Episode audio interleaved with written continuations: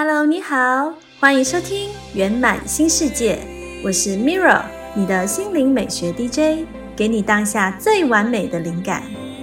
我邀请你和我一起绽放欢喜愿力，拥抱自在幸福，在有限中创造无限，优雅圆梦，浪漫重生，感恩奇迹终将到来，一起迈向新世界。大家今天好吗？我是 Mirra，在这个节目我会和大家分享关于吸引力法则、显化圆梦、活出自在喜悦、驾驭人生使命等等的资讯。因为实现梦想不用狼狈不堪。如果你想要用轻松优雅的方式前进，那就欢迎锁定我的节目喽。好的，那我们今天要聊的是觉醒。到底是发现什么？我们都知道《金刚经》里面说，一切有为法，如梦幻泡影。说到梦，相信大家都做过梦。当我们做了一个噩梦，醒来的时候都超级庆幸啊，幸好原来只是一个梦啊。但是如果是好梦的时候呢，就会想要再躺下去看能不能继续啊。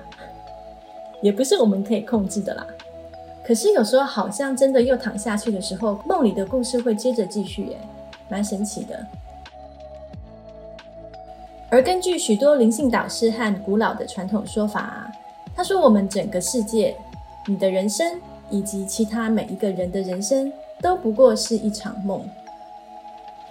他们不是说我们的世界和其中的一切都像一场梦，而是说。它真的就是由和梦一样的物质所组成，也跟梦一样的虚幻。但是，当你永久保持觉知的时候，你就会确知你的人生和这个世界不是你以为他们所示的那个实相，因为它其实真的就是一场梦。莱斯特雷文森说：“啊，这个人生是一场梦。”我们正在做梦，梦见自己是一个人，住在一个我们信以为真的世界里。我们没有意识到这全是一场梦。现在看到的整个世界不过是一个从未存在的梦幻泡影，而真相就在外在的世界后面。而迪帕克·乔布拉医学博士说：“我们此刻就在一个清明梦里。”而这个梦的一部分是我们所谓的心智、身体以及宇宙。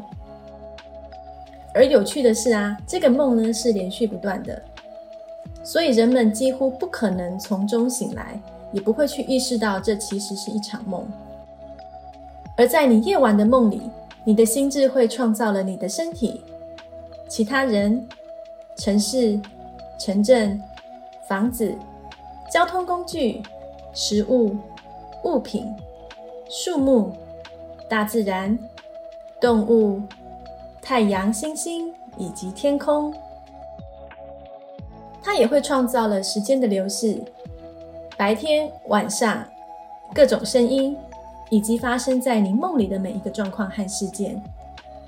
所以，你的心智其实创造了一整个世界，创造了梦境版本的你。而且让一切看起来如此的真实，你甚至不会去怀疑，一直到你醒来，那就是我们所说的觉醒。也只有在那个时候，你才会意识到那是一场梦。法兰西斯·路西尔就说了：“当夜晚做梦的时候，一切看起来都是真的。看见老虎会害怕。”因为我们不知道这是我们创造出来的。如果知道自己不可能害怕，我们还会怕吗？这就说明了，当我们经历幻象的时候，它看起来会非常的真实。那尽管如此，当我们觉知它虚幻的本质，就会了解，从头到尾都是我们在创造这个幻象。而其实啊，我觉得这个幻象最让人恐惧的地方，其实就是我们创造了恐惧。恐惧本身其实不可怕，而是我们回应恐惧的那个心态，才是最让人恐惧的。即使你完全觉知这个世界是一场梦，你仍然会尊重它的物质性，尊重你的物质身体。可是，就算你知道这是一场梦啊，也不是说要你躺平什么都不管，然后你就会从梦里醒来，不是这样的。因为就算你在做梦的时候，你完全都知道那是一场梦，你依然会尊重它的物质性。就像在现在这个所谓是幻象的世界里，你也会尊重你的物质身体。你不会跑去跳楼，因为大楼地面、你的身体和重力都是由同样在梦境中的材料组成的，而且你会感觉到，就像是如果你在梦里走过来捏我，我感觉得到，因为那是在梦境里的捏。也就是说，在这个梦境里，所有的体验都是真实的体验，但是它并不是真实的实相。法兰西斯·露西尔又说，在梦里，十年可能会在一分钟之内过去。你也许有个宝宝，接着就变成幼童，你带他去学校，醒来的时候，你知道梦里的那个身体是幻象。他经历的时间也是幻象，但从梦的角度，它看起来是真的。大卫·宾汉就说了：“如果以梦境状态为例子的话，也许有一个梦涵盖了五十年的时间，但我们醒来后了解到，这个实际上并没有发生。它只有在你认同意识的梦境状态时，才会看起来像真的。此外，那表示清醒状态也不过是意识制作的一出极端有说服力的戏而已啊！哎，法兰西斯他又说了，物理定律适用于这个清醒的梦，在夜晚的梦里，物理定律是不一样的。这就是为什么你夜晚可以飞翔。哎，不过这也是真的，有时候在梦里面确实就会有超乎我们现实所知道的超能力。但我觉得这个论点也蛮有趣的，表示说在不同的幻象梦境里，它有它自己不同的物理定律，就像是电影《盗梦空间》一样，那个梦是有层次的，所以我们现在所处的这个梦，它的物理定律就是我们所知道的，像是重力啊、摩擦力啊等等。但是无论这个地球的梦里发生了些什么，所有人的结局都是一样的。最终，我们都会醒来，发现这全是一场梦。不管那个醒来呢，是你的肉身还活着的时候，有一天突然开窍了，或者是这个肉身终结的时候。这就是为什么很多灵性导师都告诉我们要觉醒，这意味着从幻象中醒来，并且领悟到那全是一场梦。而当我们意识到这个真相的时候啊。会发现，根本从来没有人受到伤害或损害，从来没有人死去。就像你从噩梦中醒来，吓个半死，接着你会松了一口气的了解到，实际上没有人受伤，也没有不好的事情，那只是一场梦而已。帕拉洪萨尤加南达说了一段蛮有趣的话，他说：“如果你去看电影。”看到一个战争和受苦的画面之后，能够说：“啊，这是多么美好的画面啊！”那么，你或许也能把这个人生当做一场宇宙电影，准备好迎接每一种可能来到你面前的经验，领悟到这些不过是梦而已。因为当你去电影院看的就算是战争的画面的时候啊，如果你没有入戏的话，其实你就会去注意到。哇，它整个构图啊，整个美感啊，演员演技的精湛啊，以及特效啊，壮丽的场面，而这都是因为我们明明白白的知道，我们当下只是观众。所以，当你能够从演员跳脱出来变成观众的时候呢，你就觉醒了。那也就是疗愈的开始。就像木吉所说的，最美好的疗愈。是从我们所不是的醒来。而杨弗拉泽呢，也举了一个蛮有趣的例子。他说：“这就像把眼睛从一样东西移到另一样东西，就是这么微小的举动，像是呼气一般。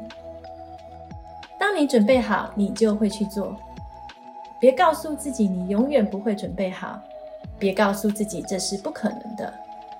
这正在你周遭发生。”发生在像你这样的人身上。那些人不再忧虑烦恼，他们以前会的，而他们还是过着自己的日子，充满喜悦。无论发生些什么，他们的生活都轻松不费力。不要羡慕他们，也不要怀疑他们，自己成为那个样子，你将会感到欣喜。然后你会无法理解，你为什么让自己持续以另一种痛苦的生活方式活那么久？我觉得最后这一段话太有趣了，这就像是在粪坑待久了就闻不到屎味一样啊！但我可以说，其实大部分的人呢，在这一生几乎都是有沉睡过的，像我自己也曾经是啊，而且那种沉睡是很有趣的哦，应该说。在我最早的形态是完全没有看到苦难的，是开开心心的过自己的日子，像是所谓的活在自己的世界。但我可以说，那并不是所谓觉醒的状态，那反而还带着一些不成熟的幼稚心态吧。然后有一天呢，突然发现包着我的那个泡泡破洞了，你突然看见了很多很多世界的苦难，那因为那些苦难呢，去翻腾了自己的情绪。然后破洞的时候呢，就好像很多雾突然间就跑了进来，你就开始觉得好像变得视线非常的朦胧。但是当你开始觉醒的时候呢，它会在某一天的某个时刻，你就突然叮了一下。从那个时候开始呢，你就会开始有许多小小的觉醒，然后会有另一次更重要的觉醒。那那个觉醒呢，就像是从雾中间走出来。那当雾突然消散的时候，你就能清楚看见一切。觉醒可以发生在各种时候，有些人可能是躺在沙发上的时候，或者是你走到停车场去开车的时候，听到鸟叫声，或者是某个导师说的话的时候，也或者是阅读特定的某样东西的时候醒来。那更多人其实是在经历某件可怕的事情。或者是在人生谷底遭遇个人危机的时候醒来，所以其实很有趣的一点是，有时候经历人生低谷呢，不是一件坏事，因为只有在人生低谷的时候，你会非常的痛，因为太痛了，就会想要去止损，也在那个时候呢，才会把觉知拉回来，就觉得天哪，我到底在干嘛？而在那个时刻呢？就是觉醒会发生的最可能的开始，所以当低谷发生的时候呢，我们或许可以不用太抗拒，它可能其实是一个好的机会。所谓危机就是转机嘛。那周围的人在低谷的时候呢，我们常常也会过度的担心。但是如果看清楚这一点的话，在那个当下，其实只要相信，因为当我们过度关心的时候呢，其实是会造成他们的压力的。那他们就会更加的封闭自己，所以这个时候呢，大家都要放轻松，然后在醒来的时候呢，就会领悟到，啊，原来我们一直是睡着的呢。大师戴麦勒曾经说啊，大部分人都是睡着的，即使他们自己不知道，他们出生就处于沉睡状态，然后在沉睡状态中过生活。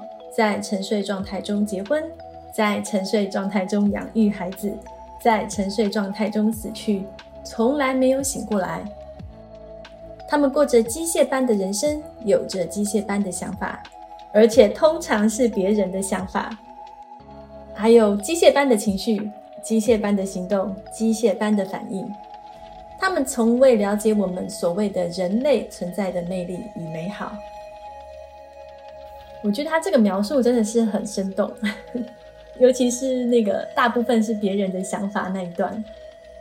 因为其实人生很多事情啊，我们在烦恼的也不全是自己的事，很多其实都是别人的事、别人的情绪，最后莫名其妙就变成自己的事了。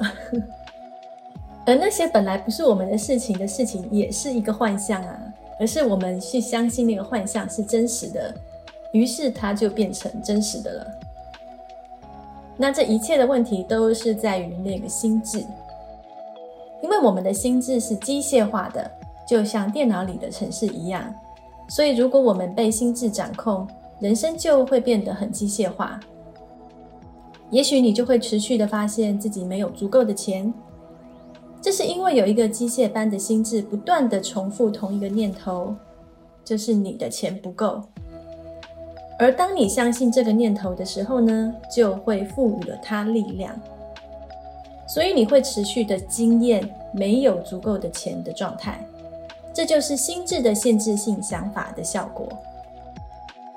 然而，觉知本身绝对是丰足的，所以当你醒过来的时候呢，你就会开始以觉知过生活，你的人生会超越你现在所能想象的一切。你会发现这个世界十分壮丽美好，充满美与魅力，而且你会清楚看见每样事物都在正轨上。没有什么不在适当的位置，一切都非常的好。但是当心智掌控我们的人生，我们就无法看见这个世界的真实模样，因为小我的心智对大部分事物都有强烈意义，因为自我中心以及无法看见全貌。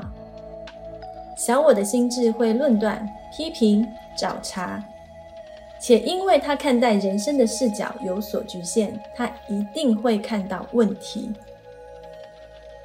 戴麦勒还有一段话也很好笑，他说：“你知道的，醒来并不愉快，窝在床上睡觉很棒，很舒服；被叫醒很令人生气。”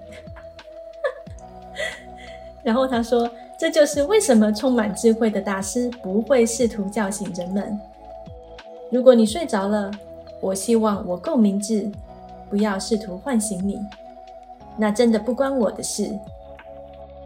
即使我偶尔还是会对你说：“醒来吧。”哈哈哎，这真的耶，就是人都会有起床气呀。所以，当我们试着要去唤醒没有觉醒的人，也是一个非常难的过程，因为他们会发脾气，真的就像是起床气一样。所以，就像他说的，充满智慧的大师不会试图去叫醒他们的。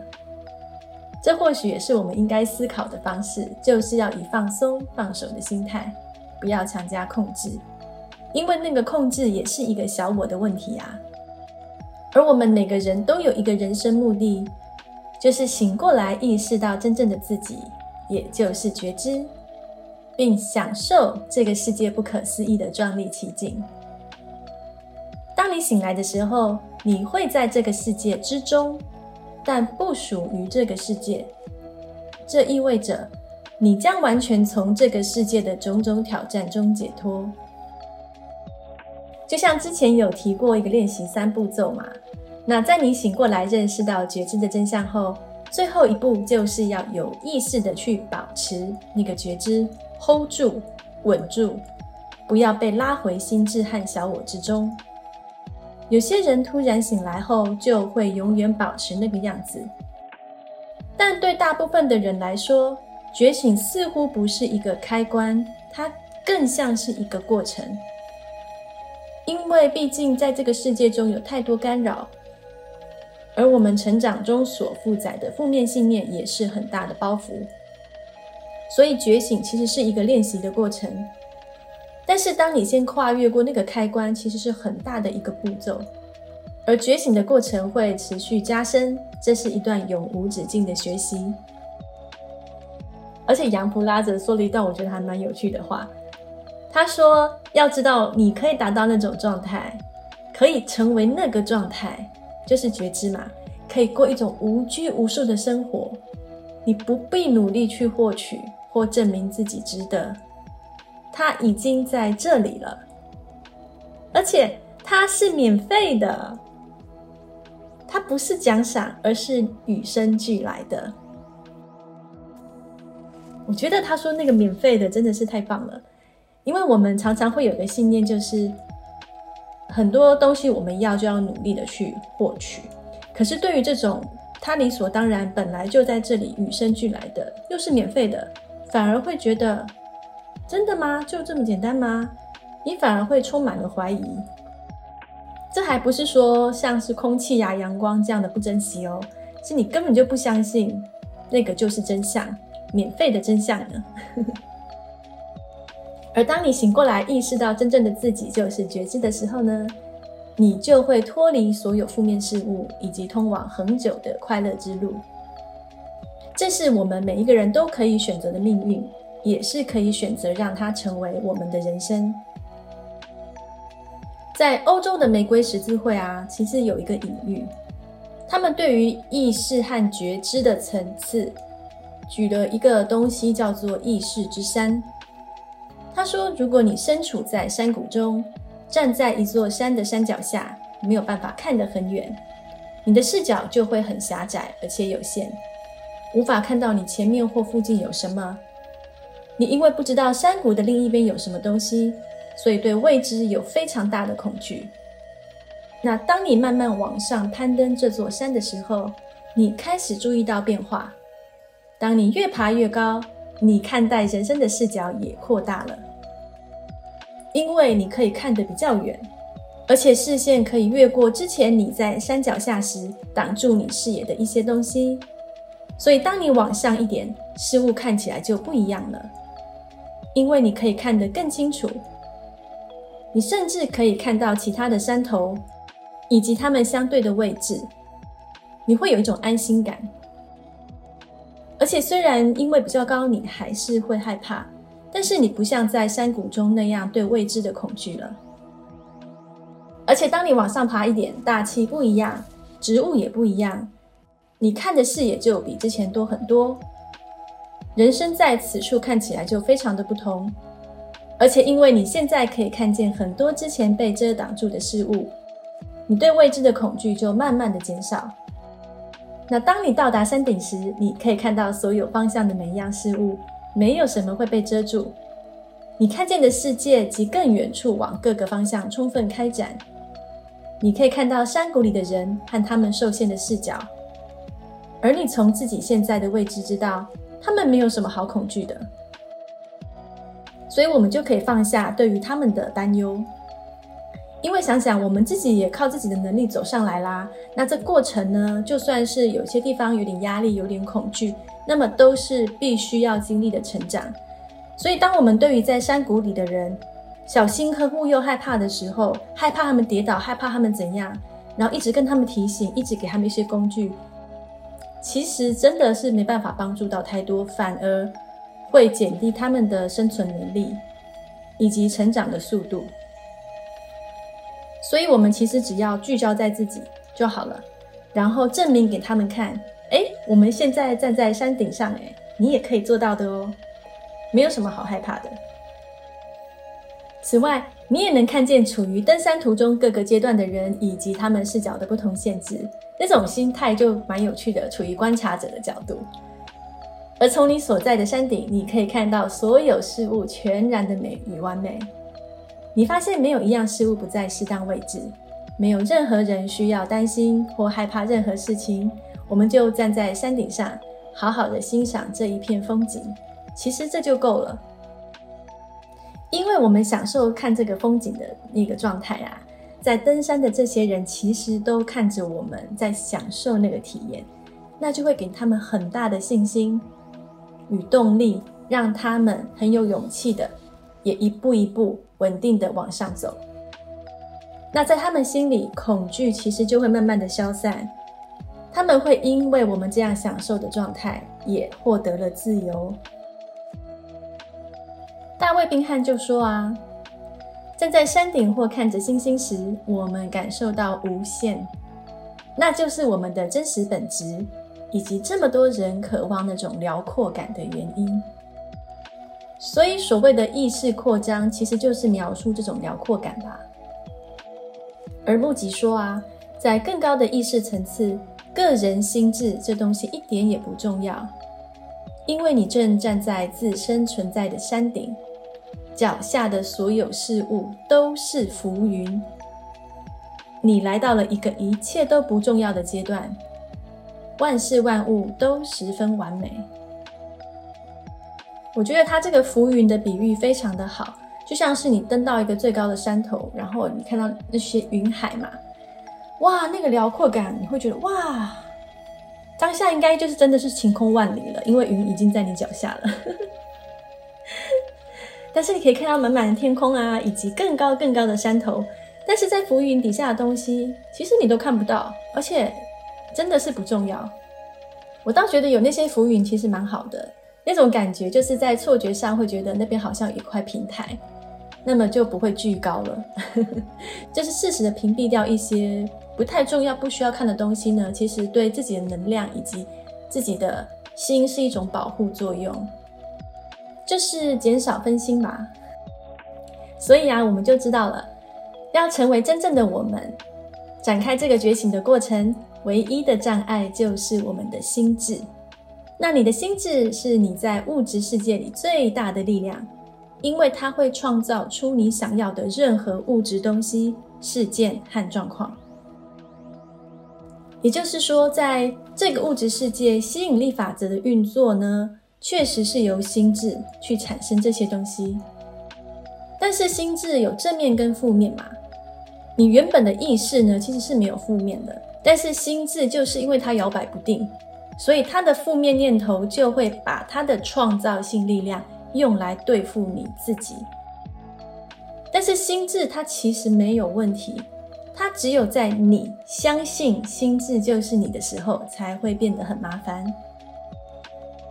所以，当你的心智试图要代表你说话的时候，一定要记住，你在脑袋里听到的声音并不是你。心智甚至不是实体，而是一个过程，一个机械般的逻辑过程，它是由念头组成的。而它制造的念头来自于你的信念形成并保存在你潜意识心智里的城市。那潜意识心智呢，就是我们的信念、记忆、性格特质、自动化过程和习惯的储藏库。其实这整个运作的方式呢，和电脑没有什么差别，完全就是机械化的。你的潜意识心智从意识心智。也就是你那个在思考的心智，从那边接收讯息，并且接受思考心智放进来的所有资料。那潜意识心智不会去辨别进到其中的任何资讯，而是接受思考心智信以为真的一切。所以基本上，我们的心智是根据我们的信念循环，利用念头，并用那些念头严重局限我们的人生，把我们拘禁起来。一直到我们突然间醒来，然后发现，天哪，原来我们的念头和心智不是我自己耶！所以，通往快乐与自由的第一步呢，在于了解我们的思想创造了我们的人生。你想要些什么，就会显化出什么。如果你把注意力用来想着你不想要的事物，你不会拥有你想要的人生。假如你只将注意力用来想着你真正想要的事物，你就会拥有你想要的人生。当你彻底了解这一点，你就会变得非常能觉知自己的念头，而这会让你走上觉醒的道路。因为你对自身思想的觉知，不仅让你不再相信那些负面念头，也意味着你变得越来越能觉知了。而在这个觉醒过程啊，当你醒过来，意识到真正的自己，而且越来越能觉知自己的念头，那就是这整个美好的过程中最棒的第一步，以及后续的很多步哦。好，那我们今天就聊到这边。最后不要忘喽，感恩是最强大的显化力量之一，让你轻松驾驭吸引力法则。